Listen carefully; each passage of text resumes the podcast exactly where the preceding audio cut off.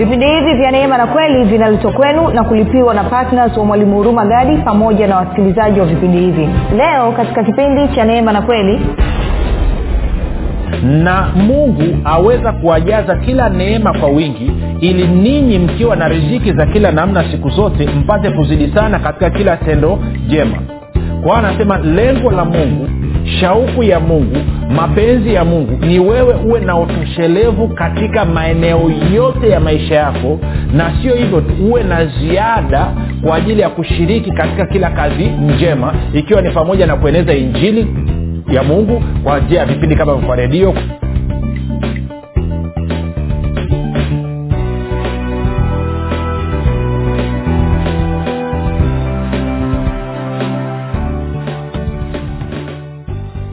popote pale ulipo rafiki ninakukaribisha katika mafundisho ya kristo kupitia vipindi vya neema na kweli. Jina langu naitwa huruma gadi. Ninafuraha kwamba umeweza kuungana nami kwa mara nyingine tena ili kuweza kusikiliza kile ambacho bwana wetu yesu kristo ametuambia. Uh, kumbuka tu vipindi vya neema na kweli vinakuja kwako kila siku muda na wakati kama huu vikiwa vina lengo ya kujenga na kuimarisha imani yako. Huo unanisikiliza ili uweze kukua na kufika katika cheo cha kimo cha utimilifu wa kristo. Kwa lugha nyingine ufike mahali uweze kufikiri kama kristo uweze kuzungumza kama kristo na uweze kutenda kama kristo. Kufikiri kwako rafiki kuna mchango wa moja kwa moja katika kuamini kwako. Ukifikiri vibaya utaamini vibaya. Ukifikiri vizuri utaamini vizuri.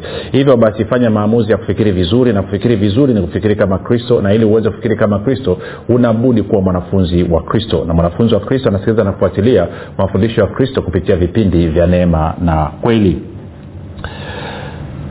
tunaendelea ama tunamalizia leo hii somo letu ambalo lilikuwa lina kichwa kinachosema kwamba uh, tatizo ni nini katika uchumi wangu. Tumekwisha kuangalia mambo mengi kabisa. Kwao leo nataka tufanye hitimisho tu uh, ili tuweze kujua basi tunapigaje hatua tunarekebishaje maisha yetu. Kwa sababu bibilia inasema aliyebarikiwa sio yule aliye msikiaji wa neno bali ni yule aliye mtendaji wa neno.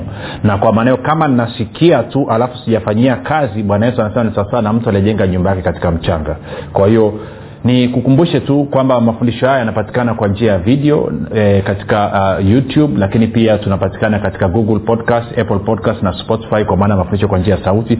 Kote kuili tunakwenda kwa jina la mwalimu huruma gadi. Ukifika pale tafadhali subscribe lakini pia utakapoangalia ama kusikiliza usiache kulike pamoja na kushare na watu wengine kama ungependa kupata mafundisho haya kwa njia ya whatsapp basi kuna, ama telegram kuna grupu linaitwa mwanafunzi wa kristo. Unaweza ukatuma ujumbe mfupi tu ukasema niunge katika namba 7895242 nawe utaunganishwa.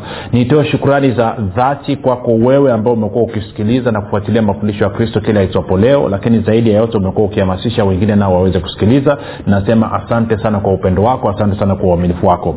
Na mwisho niitoe shukrani za dhati, okay, niitoe shukrani za dhati kwako wewe ambao umekuwa ukifanya maombi eh, kwa ajili ya wasikilizaji vipindi vya neema na kweli pamoja na timu yangu na wewe ambaye umekuwa ukichangia uki gharama za injili kwa njia ya redio. Nasema asante sana kwa upendo wenu asante sana kwa uaminifu wenu. Kwa pamoja wewe unayeomba na wewe unayetoa maanake mnasababisha injili ya kristo inasonga mbele watu wengi zaidi wanafikiwa na kama unanisikiliza kwa mara ya kwanza basi nikukaribishe lakini pia nikupe pongezi kwa kukutana na mafundisho ya kristo. Nikukumbushe tu kwamba mafundisho ya kristo yametengenezwa makususi kwa ajili ya watu waliozaliwa mara ya pili ili kuwawezesha kuishi kwa imani ndani ya ufalme wa mungu. Ufalme ambao wanatakiwa kuishi kwa imani lakini ufalme ambao wameingia ndani yake na kupata uhusiano na mungu kupitia agano jipya agano la bwana na mwokozi wetu yesu kristo. Na hivyo kazi yetu ni kuwasaidia wavae miwani ya agano jipya ili wanaposoma bibilia kuanzia kitabu cha mwanzo mpaka ufunuo basi wasome wakiwa na mtazamo wa agano jipya badala ya mtazamo wa agano la kale. Kwao kama wewe umefundishwa na kulelewa ukiwa umevaa miwani ya agano la kale na mtazamo wako ni agano la kale mafundisho yao unaposikiliza kwa mara ya kwanza yanaleta kupingana na kile ambacho nakifahamu na kukiamini. Kwa badala ya kuzima redio na kukasirika ama kutoka kwenye grupu nipe siku tatu mfululizo. Ninaamini roho mtakatifu ataweza kushughulika na moyo wako kisha atakuvua miwani ya, ya agano la kale atakuvesha miwani ya agano jipya nawe utaweza kuona na kukubaliana na kile ambacho mungu amefanya kupitia bwana wetu yesu kristo. Baada ya kusema hayo basi nataka tumalizie kipindi chetu kwa kusonga mbele. Aa, niseme hivi tumeshaangalia mambo mengi labda niweke jumuisho kwa sababu tunajumuisha leo hii. Kwamba sisi kama wakristo msingi wa uchumi wetu unatakiwa uwe ni mungu na nguvu zake. Sasa kumbuka uchumi ni utaratibu au mfumo wa upatikanaji wa bidhaa na huduma na kwa maana hiyo basi sisi kama wakristo tuliozaliwa mara ya pili msingi wa uchumi wetu na kwa maana hiyo maisha yetu kwa ujumla inatakiwa wewe ni mungu na nguvu zake. Yaani tunatakiwa tuendeshe maisha yetu ya kila siku kwa kutegemea ufalme wa mungu. Tunapokosea na kufanya msingi wa uchumi wetu kuwa ni sisi wenyewe pamoja na nguvu zetu maana yake ni kwamba tunakuwa tumejiingiza katika matatizo. Kwa lugha nyingine ninapotegemea msingi wa uchumi wangu unapokuwa ni mimi na nguvu zangu maana yake ni kwamba nitakuwa nategemea fedha na mali kuendesha maisha. Na ninapoanza kutegemea fedha na mali ninathibitisha kwamba simwabudu wala kumtumikia mungu tena inathibitisha kwamba ninaabudu na kutumikia fedha. Ndio maana bwana yesu akasema hakuna mtu anayeweza kutumikia mabwana wawili. Hamwezi kumtumikia mungu na fedha au mali. Tunakwenda sawasawa rafiki? Sasa angalia kwenye ni, kumbuka hamwezi kumtumikia mungu na fedha au mali. Sasa tuende kwenye kumbukumbu la torati kidogo kwa sababu tunajumuisha leo. Tunafikia mwisho sio mbaya tukijikumbusha na kama unanisikiliza kwa mara ya kwanza kusikiliza vipindi vilivyopita tafadhali katafute vipindi vilivyopita series utajua. Angalia mstari wa 17 hadi wa 19 kumbukumbu la torati 8 anasema hapo usiseme moyoni mwako nguvu zangu na uwezo wa mkono wangu ndio ulionipatia utajiri huo. Bali utamkumbuka bwana mungu wako maana ndiye akupae nguvu za kupata utajiri ili alifanye imara gano alilowapa baba, alilo baba zako kama hivi leo kwa hiyo anasema ama unaweza ukasema moyoni mwako moyoni mwako. Sio sehemu nyingine moyoni mwako kwamba nguvu zangu na uwezo wangu ndo umenipatia vitu hivi vyote. Au ukawa mnyenyekevu ukasema moyoni mwako kwamba ni mungu ndiye amenipatia nguvu na uwezo wa kupata vitu hivi vyote. Na nguvu ya mungu inayozungumzwa hapa na uwezo wa mungu ni supernatural sio nguvu ya kawaida okay ukitaka kunielewa moja nikakuonyeshe. Twende twende mahali afu tarudi hapa. Twende kwanza kwenye zakaria nne sita. Ama unaja kwenda niiseme tu wengi mnaifahamu. Zakaria nne sita anasema hivi sio kwa nguvu wala kwa uweza bali kwa roho wangu asema bwana wa majeshi. Kwa hiyo kwa lugha nyingine anavyosema kwamba sio kwa nguvu zako wala uwezo wako bali ni kwa nguvu zangu mimi ndo umepata utajiri. Anasema kwamba unaweza ukatafuta utajiri na ustawi na mali ukitegemea nguvu zako mwenyewe na uwezo wako mwenyewe au ukitegemea nguvu na uwezo wa mungu.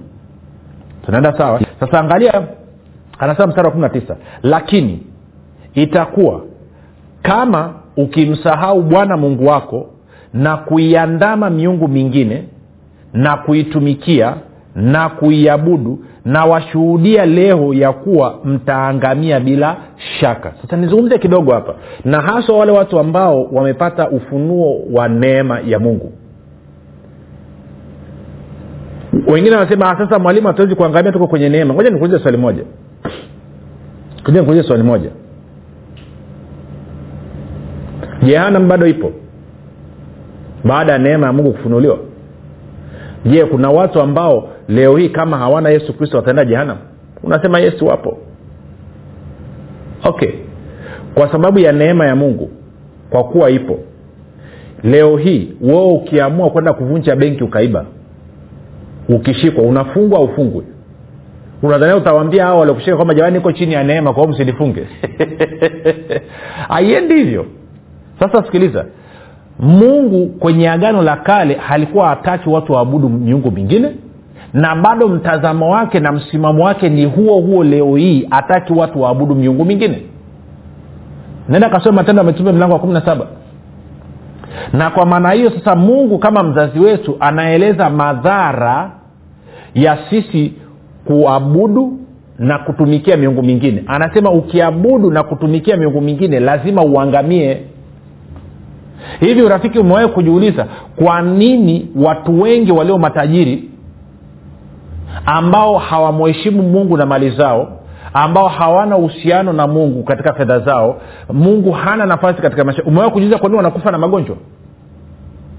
Umewahi kujiuliza kwa nini hawalali kama walivyokuwa wakina yakobo wakina, wakina abrahamu wakina isaka asema akafikia uzee akalala akapumzika akapumua pumzi ya mwisho akaenda kukaa na wazee wake? Umewahi kujiuliza kwa nini lazima wafe kwa magonjwa Fanya utafiti wako tafuta matajiri wote all over the world tafuta matajiri wote. Kwa nini wanakufa na magonjwa? Ni kwa sababu ya hichi alichokisema hapa kwamba utakapoiandamia miungu mingine utakapoabudu na kuitumikia miungu mingine utaangamia hakika. Na bwana yesu anasema huwezi ukamtumikia mungu na fedha. Tuko sawa sawa? Sasa mimi na wewe tunatakiwa tufanye maamuzi. Kwao lazima tufanye maamuzi leo hii kwamba msingi wa uchumi wetu itakuwa ni mungu na nguvu zake. Kwamba nitaanza kuishi kwa imani nikitegemea ufalme wa mungu unihudumie mahitaji yangu yote kama vile ambavyo mungu amesema. Na sitategemea fedha sitategemea nguvu zangu. Lakini pia tukaona kitu kingine kwamba lazima nifanye maamuzi kwamba mimi mwenyewe pamoja na kila kitu nilicho nacho ni mali ya mungu na mimi nimeweka kama meneja kazi yangu mimi ni kusimamia kwa niaba ya mungu kuhakikisha kwamba matakwa mapenzi na makusudi ya mungu yanatekelezwa yanatendeka kupitia hivyo ambavyo wamenipa kulisimamia ikiwa ni pamoja na mimi mwenyewe. Sasa mimi mwenyewe nayezungumza na wewe hapa. Mwaka elfu mbili na kumi mungu aliniambia acha kufanya kila kitu. Nataka sasa uanze kufanya kazi yangu. Si, mimi unanisikiza mimi sio kilaza rafiki. Na watu wanaonijua mimi sio kilaza. Hata wewe mwenyewe ukisikiza nachokifundisha hapa unajua umsikilizi kilaza unasikiliza mtu ambaye akili inachaji my friend. Lakini aliniambia acha acha hayo unayafanya nataka uja unitumikie. Na kwa kuwa mimi ni yani mungu ndo, mimi ni mali ya mungu na kila kitu nilicho nacho ni mali yake ilibidi nitii. Watu wengi hawakunielewa mke wangu hakunielewa ndugu zangu hawakunielewa kwamba wewe umesoma ulikuwa una nafasi kubwa unaweza ukatumia ulivyo navyo una akili ya kubuni chochote. Leo yes kwa sababu mwenye mali yake amesema nataka utumike namna hii. Na mii swali langu moja likaa kwake tu. Okay unataka nikutumikie supa haina shida. Mshiko unakuaje akanyambia luka kumi, kumi saba mtendakazi anastahili ujira wake. Nikaambia kama unanilipa no problem. Hamna shida ntaingia kazini na wewe ushughulike nayo kwangu. Na hajawahi kuacha kuwa mwaminifu hata siku moja. Si mara ya mwisho kufanya kazi full time ilikuwa sio full time yani kuanza kujishughulisha na mambo ya maisha yangu ni, ni januari elfu mbili na kumi. Na amekuwa faithful. Sasa elimu yangu niliweka mikononi mwake. Ujuzi wangu nikaweka mikononi mwake. Bidii na nguvu alizonipa nikaweka mikononi mwake fedha na uchumi wangu nikaweka mikononi mwake. Nikuulize wewe. Sasa sio kila mtu ataambiwa aache kazi. Usije ukaanze ukaamua kuacha kazi kwa sababu ya uvivu wako ukasema oh, haleluya nimesikia sauti ya bwana naacha kazi. My friend tunachosema ni kwamba mpaka utakapofika mahali uone kila kitu ulicho nacho ikiwa ni pamoja na wewe mwenyewe ni mali ya mungu na kwa maana wewe umeweka kuwa meneja na kwamba unatakiwa wewe mwaminifu itakuwa ni vigumu sana uchumi wako kustawi uchumi wako kuwa na maendeleo wewe kuishi katika maisha ambayo unatakiwa kuyaishi. Kwa sababu kumbuka lengo la mungu ni hili hapa. Tena nikakuonyeshe tu wakorinto wa pili tisa mstari wa nane nikupe picha moja tu mojawapo ya kuhusu mungu anakwazia nini. Wakorinto wa pili tisa mstari wa nane. Angalia anavyosema. Anasema hivi. Na mungu aweza kuwajaza kila neema kwa wingi ili ninyi mkiwa na riziki za kila namna siku zote mpate kuzidi sana katika kila tendo jema. Kwa hiyo anasema lengo la mungu shauku ya mungu mapenzi ya mungu ni wewe uwe na utoshelevu katika maeneo yote ya maisha yako na sio hivyo tu uwe na ziada kwa ajili ya kushiriki katika kila kazi njema ikiwa ni pamoja na kueneza injili ya mungu kwa njia ya vipindi kama kwa redio kwa televisheni kujenga makanisa kusaidia yatima kusaidia maskini kusaidia majirani kwamba anataka watu wakikutana na wewe wakutane na mungu aliye mkarimu. Watu waweze kumjua mungu kupitia wewe. Maisha yako yawe ni, ni picha yawe ni video inayoonyesha mungu alivyo. Bwana yesu alisema ukiniona mimi umemwona baba. Kwamba maisha yako na wewe alitakiwa kwamba watu wakikuona wewe wamwone mungu. Na shida ni kwamba sasa hivi mungu okay niseme hivi shida tulionao hivi ni kwamba watu wengi wanapokutana na wakristo na hasa wakristo waliookoka infact wakristo wote niseme hasa wakristo waliokoka wanakutana na watu waliochapika watu waliochoka. Kwao picha walionayo ni kwamba mungu naye ni maskini. Ndio maana leo hii mtu akiwa tajiri wanasema huyo mtu ni freemason hiyo hela amepata kwa nguvu za giza. Kwa sababu na wanaosema hivyo wanaongoza nambari moja kusema hivyo ni wakristo. Kwa sababu kwenye akili zao mungu ni masikini na shetani ni tajiri. Na hiyo imeingia hivyo kwa sababu kila wakiangaliana wote wamechapika wamechoka wanalia shida asubuhi mpaka jioni. Sijui kama unanyelea nachokizungumza rafiki. Kwa hiyo leo hii mtu yoyote akitokeza anahela wanasema huyo ni frimason huyo ni wakuzimu huyo ni waibilisi kwa sababu kwenye akili yao mungu ni masikini shetani ni tajiri kwa nini? Kwa sababu watu wa duniani watu ambao hawajaokoka ndio wana manyumba mazuri wana magari mazuri wana ndege wana biashara wana nini. Na kwa maana hiyo imekuja automatikali kwamba shetani ni tajiri na watu walio kanisani ni maskini. Kwao mungu ni maskini. Lakini je huo ndio mpango wa mungu? Huo sio mpango wa mungu. Kwa sababu gani? Kwa sababu ukisoma kwa mfano kwenye hii wakorinto wa pili ule mlango wa, wa, wa, wa nane mstari wa, ti, wa, wa tisa anasema maana mmejua neema ya bwana wetu yesu kristo jinsi alivyokuwa maskini kwa ajili yenu ingawa alikuwa tajiri ili kwamba ninyi mpate kuwa matajiri kwa umaskini wake. Mungu anataka watu wake wawe matajiri. Anasema mimi ndiye nayekupa nguvu za kupata utajiri. Shida tulionayo katika wakristo tumeshindwa kuwa waaminifu. Tumeshindwa kuwa waaminifu katika eneo la fedha na kwa maana hiyo automatikali bwana yesu anasema kama haukuwa mwaminifu katika mali ya mwingine nani atakayekupa mali ya kwako mwenyewe? Kama haukuwa mwaminifu katika lililo dogo ni nani anaweza anasema wewe dhahiri utakuwa hautakuwa mwaminifu katika lililo kubwa pia? Sasa mimi na wewe tunawajibika leo hii kubadilisha hii picha. Mungu alimtoa yesu kristo akalipia umaskini wako yaani kwa maana ya kwamba akaondoa umaskini kama alivyoondoa dhambi kama alivyoondoa mauti kama alivyoondoa laana. Kwao mimi na wewe tuliozaliwa mara ya pili kuishi katika umaskini leo hii ni kumdhalilisha yesu ni kukejeli na kumtukana mungu kumwambia kwamba mwanao ulimtoa kisha akateseka kwa ajili ya umaskini uondoke. Kazi ilikuwa ni ya ovyo. Na siamini kama hilo ndo linalotaka kulifanya katika mioyo yetu. Kwa hiyo nasema nini nasema hivi rafiki wakati umefika mimi na wewe kuwa serious katika ile eneo. Moja tubadilishe mtazamo. Tutambue kila kitu ni mali ya mungu ikiwa ni pamoja na sisi wenyewe. Na kwa hiyo tuanze kuwa mawakili mameneja waaminifu. Hilo ni la kwanza. Lakini la pili tuanze kumtegemea mungu katika uchumi wetu. Msingi wa uchumi wetu huwe ni mungu isiwe nguvu zetu biashara zetu kazi zetu hapana. Na kama siwezi kumtegemea mungu katika eneo la fedha kama alivyosema bwana yesu anasema ni dhahiri sitaweza kumtegemea mungu katika maeneo mengine. Ndio maana watu wana struggle leo hii. Watu wengine wanajaribu kwamba nani mtoto wangu akoke mtoto wangu akoke mtoto eh, familia yangu ipoje eh, afya. Wanapata shida kwa sababu wameshindwa kumwamini to trust god in the area of finance. Eneo ambalo bwana yesu anasema ni dogo kuliko vyote kwa hiyo badala ya sisi kutawala fedha na kuimanage kwa niaba ya mungu tumegeuka tumeanza kuabudu kile tulichopewa kukisimamia. Badala ya kumwabudu yule aliyetuweka katika usimamizi tumegeuka tunaabudu kile tulichowekwa kukisimamia. Na hiyo inaitwa ibada ya sanamu.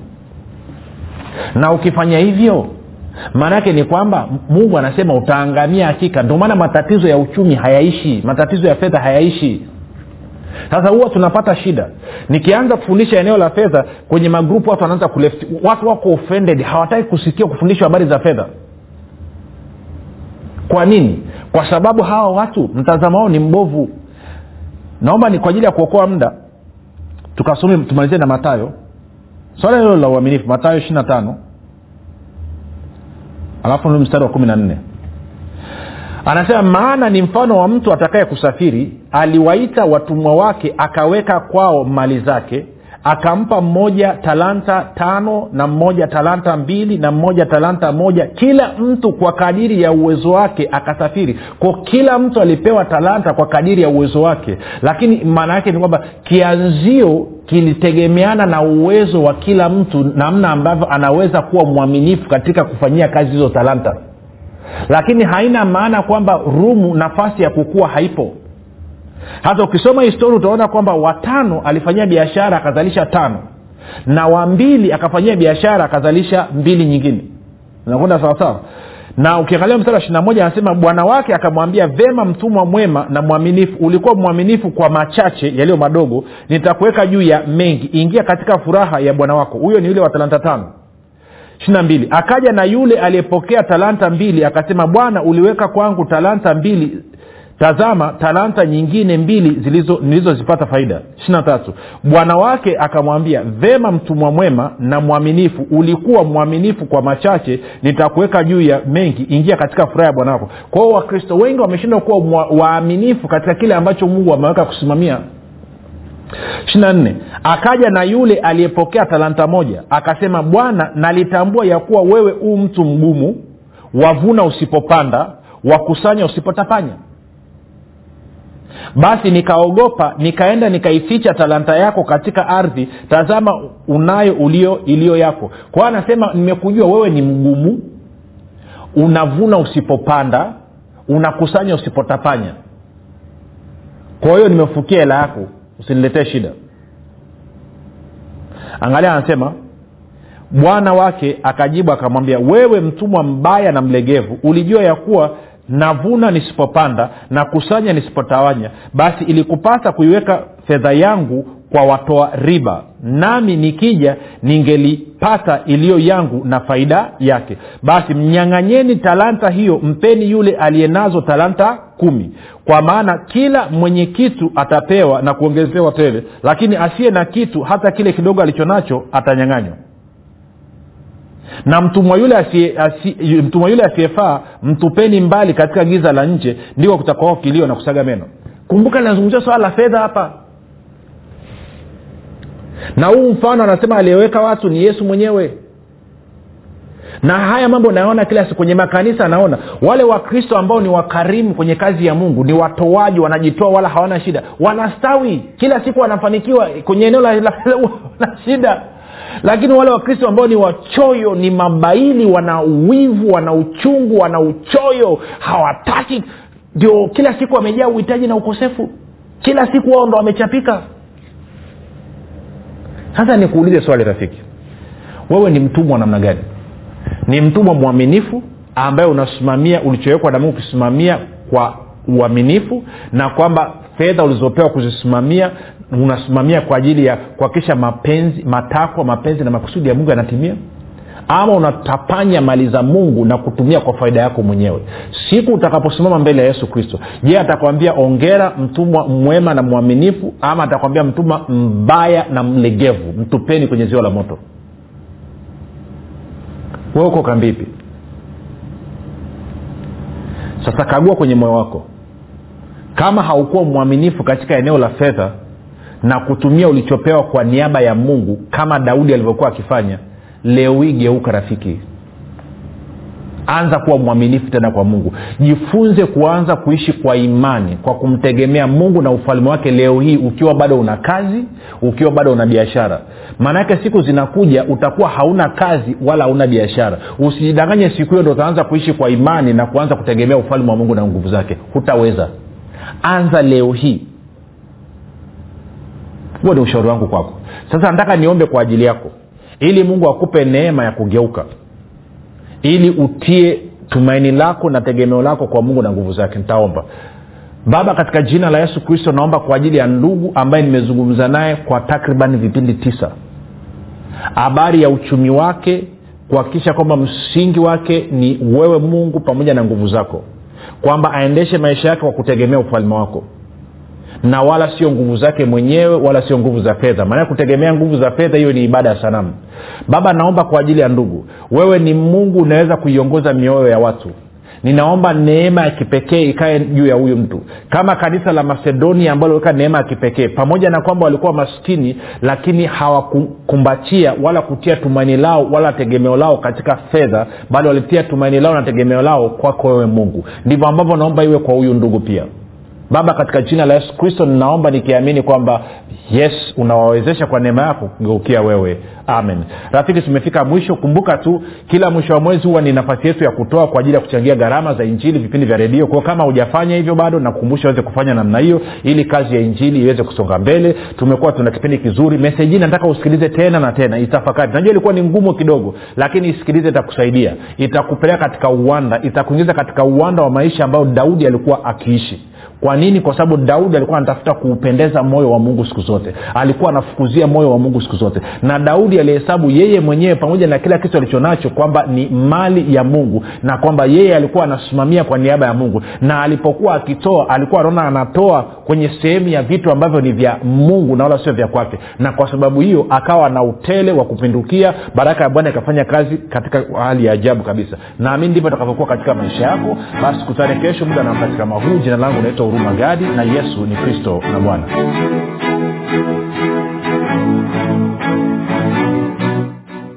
mwalimu hurumagadi anapenda kuwashukuru wanafunzi wote wa kristo waliotii sauti ya mungu na kufanya maamuzi ya kuwa patna vipindi vya neema na kweli kwa njia ya redio. Na hivyo kusababisha mafundisho ya kristo kuwafikia wakazi wa mikoa ya arusha kilimanjaro na manyara. Kama hujafanya maamuzi ya kuwa patna vipindi vya neema na kweli haujachelewa bado. Kwani mungu amefungua mlango mwingine kwa mwalimu huruma gadi mlango ambao utasababisha kuanzia tarehe moja disemba mwaka huu kupitia redio mafundisho ya kristo kuwafikia wakazi wa mikoa ya mwanza shinyanga simiyu geita mbeya dodoma pamoja na wilaya nzega sumbawanga na bukoba. Ewe mwanafunzi wa kristo amua kumuunga mkono mwalimu huruma gadi katika kuhakikisha vipindi vya neema na kweli vinawafikia watu wengi zaidi katika mikoa hii mipya ambao mungu amefungua mlango. Kwa kutuma sadaka yako ya upendo ya kiasi chochote kupitia namba mpesa 764 ama airtelmane 789